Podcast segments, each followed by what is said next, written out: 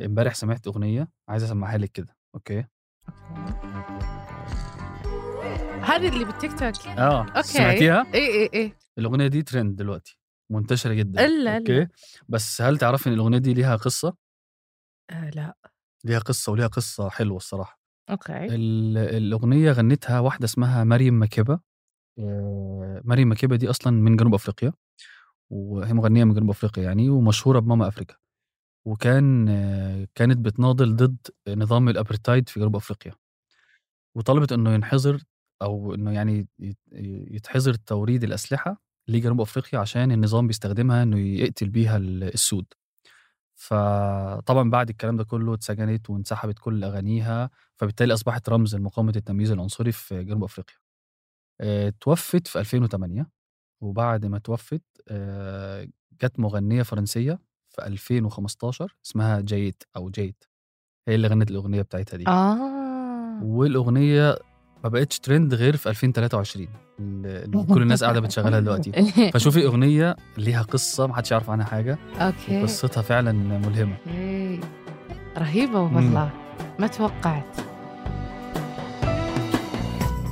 ده بودكاست الفجر من ثمانية. بودكاست فجر كل يوم نسرد لكم فيه سياق الأخبار اللي تهمكم معكم أنا شهاب سمير.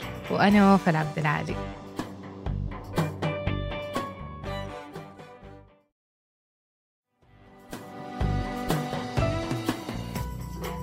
قبل 63 سنة من اليوم وتحديدا في 1960 فريق بحثي كويتي اكتشفوا حق الغاز ضخم في نص الخليج العربي. وبالتحديد كان في منطقة حدودية بين السعودية والكويت. هالمنطقة كانت تشمل أكثر من حقل نفطي مثل حقول الخفجي والحوت واللولو.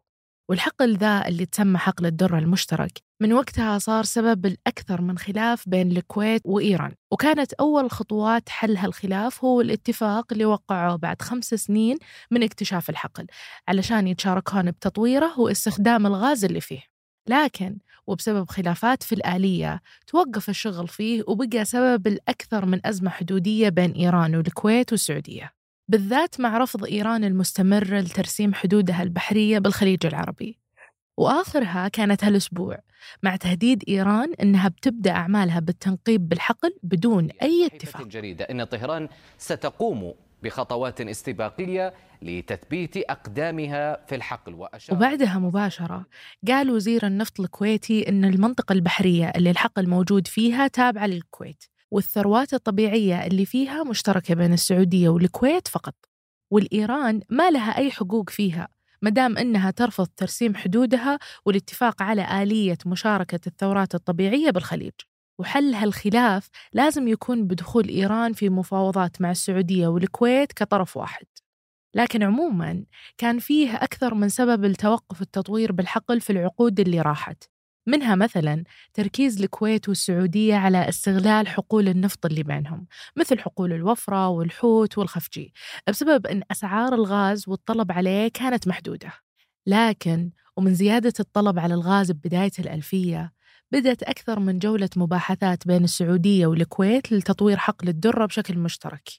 وفي 2013 توقفت بعدها المباحثات بسبب خلاف على مسار خطوط الأنابيب وآلية تقسيم إنتاج الغاز.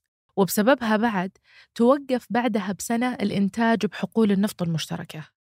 وبعد سنة من زيارة ولي العهد الأمير محمد بن سلمان للكويت ب 2018 بعد ما وصلت الخسائر من إيقاف العمل المشترك الأكثر من 40 مليار دولار بدت الحكومتين جولة مفاوضات الأكثر من شهرين.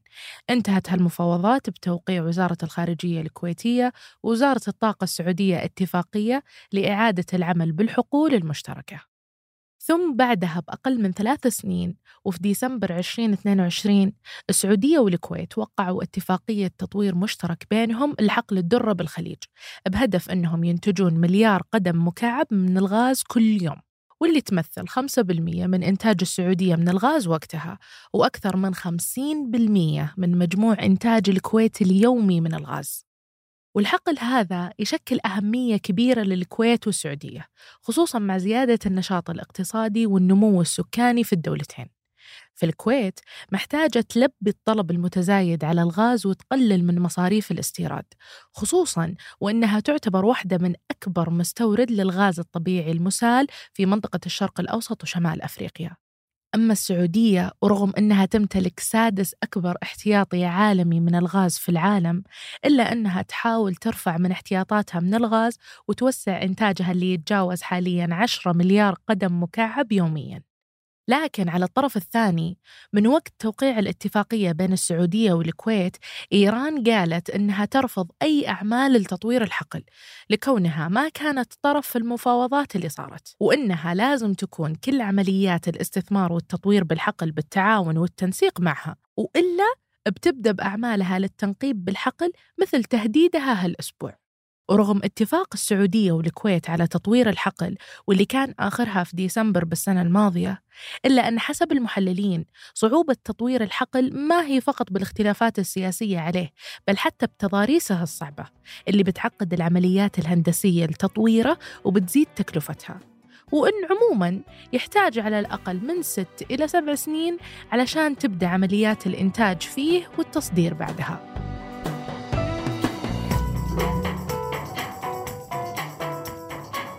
وقبل ما ننهي الحلقة دي أخبار على السريع. بعد أقل من أسبوعين على تمرد مجموعة فاجنر في روسيا واتفاقهم بعدها مع الحكومة الروسية على إنهاء التمرد وده مقابل عودتهم بأمان لموقعهم في أوكرانيا. بتقول تقارير جديدة إن بوتين بدأ بأكتر من إجراء عشان يسيطر على المجموعة ويحد من نفوذها الكبير. وأول الإجراءات دي كانت سيطرة قوات الأمن على المقر الرئيسي للمجموعة وبالتحديد على كل أجهزة باتريوت ميديا واللي هي أحد أكبر الشركات الإعلامية التابعة للمجموعة. وحسب كلام المحللين فإن التحدي قدام الحكومة الروسية حاليا هو تفكيك المجموعة والسيطرة على شركاتها الكتيرة التابعة لها واللي منها مثلا شركة بروكر إكسبرت واللي ليها عمليات كبيرة لتنجيم الذهب في السودان وباقي العالم. أو حتى إيفروبوليس المسؤول عن أمن أكبر حقل غاز في سوريا واللي بتسيطر عليه روسيا. وفي الوقت اللي بيواجه فيه مستخدمين تويتر تقييد لعدد التغريدات اللي ممكن يقروها في اليوم مع أكتر من مشكلة تانية بالمنصة وتوقف تسجيل مستخدمين جدد في منصات بديلة زي منصة ماستودون بسبب العدد الكبير اللي بيحاول ينتقل من تويتر ليه أعلنت شركة ميتا عن تطبيقها الجديد ثريدز واللي بينافس بشكل مباشر تويتر وحسب الصور اللي اتسربت منه هتكون حتى واجهته قريبة من تويتر. وهيقدروا مستخدمين إنستجرام إنهم يستخدموا نفس حسابهم في التطبيق الجديد. وبيسمح لهم ده بمتابعة كل اللي بيتابعوهم بإنستجرام واتنقلوا لثريدز ولو دورنا عن ثريدز في إنستجرام هنلاقي فيه تذكير بموعد 6 يوليو اللي هو بكرة واللي هو نفس التاريخ اللي طلع ب App Store كموعد لصدور التطبيق. وخلال الحرب التجارية بين أمريكا والصين تحديدا في قطاع صناعة الرقائق وبعد أسبوع من تقارير بتقول إن الإدارة الأمريكية بتخطط إنها تمنع بيع بعض أنواع الرقائق الضرورية للذكاء الاصطناعي على الصين. منعت الصين الأسبوع ده تصدير نوعين من المعادن الضرورية لصناعة السيارات الكهربائية والاتصالات وأشباه المواصلات وغيرها. وحسب البيان الرسمي لوزارة التجارة الصينية بداية من شهر أغسطس اللي جاي هتحتاج أي جهة خارجية عايزة تستورد المعدنين دول إنهم يتقدموا بطلب استيراد. هتدرسه الوزارة بعدها وتقرر إذا تسمح بالتصدير ليه أو لا. حسب التحليلات فإن التحدي قدام العالم بسبب القرار ده هو إن الصين المنتج والمصدر الأكبر للمعدنين دول وواحد منهم هتسيطر على 94% من إنتاجه العالمي. وعشان كده بيعتبروا القرار ده تطور جديد وكبير بالحرب التجارية ما بين الصين والغرب وممكن بسببه تزيد التقييدات والرسوم الضريبية بينهم الفترة اللي جاية. وفي أجازة عيد الأضحى وموسم الحج سجل مطار الملك خالد بالرياض رقم تاريخي جديد بأعلى عدد مسافرين في يوم واحد من افتتاحه قبل 40 سنة. وكان الرقم ده يوم السبت 1 يوليو بعد ما وصل عدد المسافرين لأكثر من 106 ألف مسافر بزيادة 3000 تقريبا على أعلى رقم قبله اللي كان في 8 أغسطس 2019 وحتى بعدد الرحلات شغل قبلها بست أيام 738 رحلة وكسر الرقم القياسي اللي قبله واللي كان 710 رحلة في 1 ديسمبر 2022 وبتيجي الأرقام دي بعد سبع شهور من توسعة وإعادة افتتاح الصالات 3 و4 للسفر الدولي.